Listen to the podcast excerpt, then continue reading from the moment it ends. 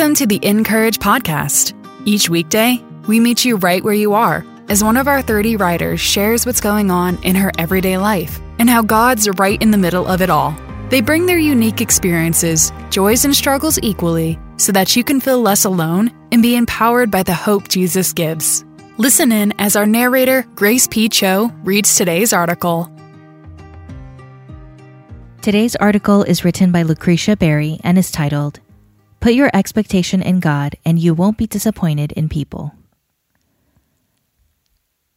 I pull up to the microphone box and place my order. In the short distance to the drive through window, I anticipate that when I reach the window, a server will greet me, lean from the window towards my car, and deliver my food to me. The ask and anticipation is pretty standard. It's the drive through norm. We order from the menu, then expect to receive what we ask for. We ask, then we anticipate. I am 98% certain that the fast food server will deliver precisely what I asked for. However, I recently came to understand that I have far less confidence in God's desire or ability to give me what I ask for. As with the drive through microphone box, I ask, yet my follow up indicates that I'm not certain God will provide what has been promised. Yikes! I noticed this unhealthy and harmful behavior as I watched a character on a TV show hustle, fight, scheme, and plot to manifest her dream, which happens to be similar to mine. I was reminded that I did not have to do any of what she had to do. Her struggle was extreme and excessive. In my case, not only did God offer me my dream, He also meticulously provided at every turn in order to manifest the dream. God was faithfully present in every detail, opening doors, sending people to help, and guiding me forward. As I reflected on God's faithfulness, I saw how my lack of faith caused me to needlessly labor and suffer. Many times, instead of asking and then anticipating God to deliver, I attempted to forge my way forward. This is like asking at the microphone box, then getting out of my car, going inside to the kitchen, leaving the kitchen to run next door to the grocery store to pick up extra ingredients, returning to the restaurant, cooking my own food, and then serving it to myself. You see, I am great at ordering from God's menu, but need to get significantly better at expecting God to give me precisely what I asked for. I have committed too much time and energy that could have been devoted to resting, listening, and abundantly living, to trying to figure out the hows, whens, whos, and wheres. For example, I realized I put specific expectations on my husband to help me meet goals. As my life partner, I assume he would be eager to participate.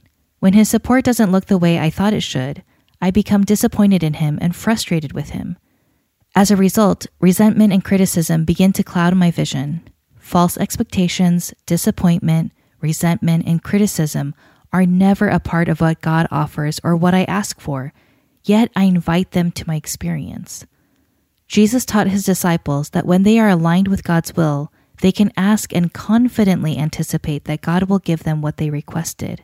He said in John 15:7, but if you remain in me and my words remain in you, you may ask for anything you want and it will be granted.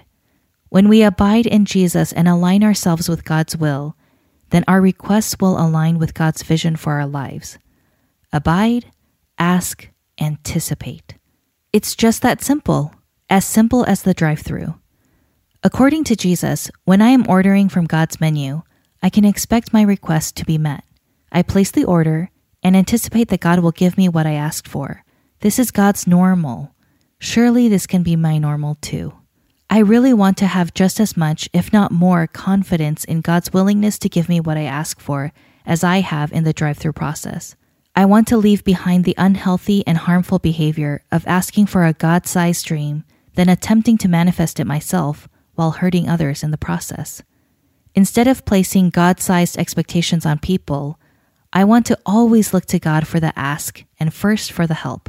God is fully capable of providing for his vision for my life. He will even invite people to help me. When I put my expectation in God, I will not be disappointed in people.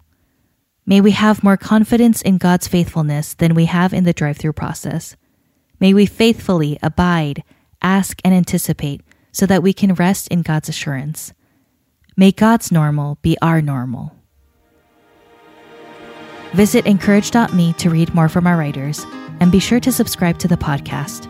We'd also love to connect with you on social at Encourage. The summer issue of Everyday Faith, DaySpring's quarterly magazine, is now on newsstands. Pick up a copy today on dayspring.com or at your local grocery store, Sam's Club, Costco, Walmart, or wherever you buy magazines. The Encourage podcast is narrated by Grace P. Cho and brought to you by Dayspring, makers of your favorite cards, books, and gifts. Visit them today at dayspring.com.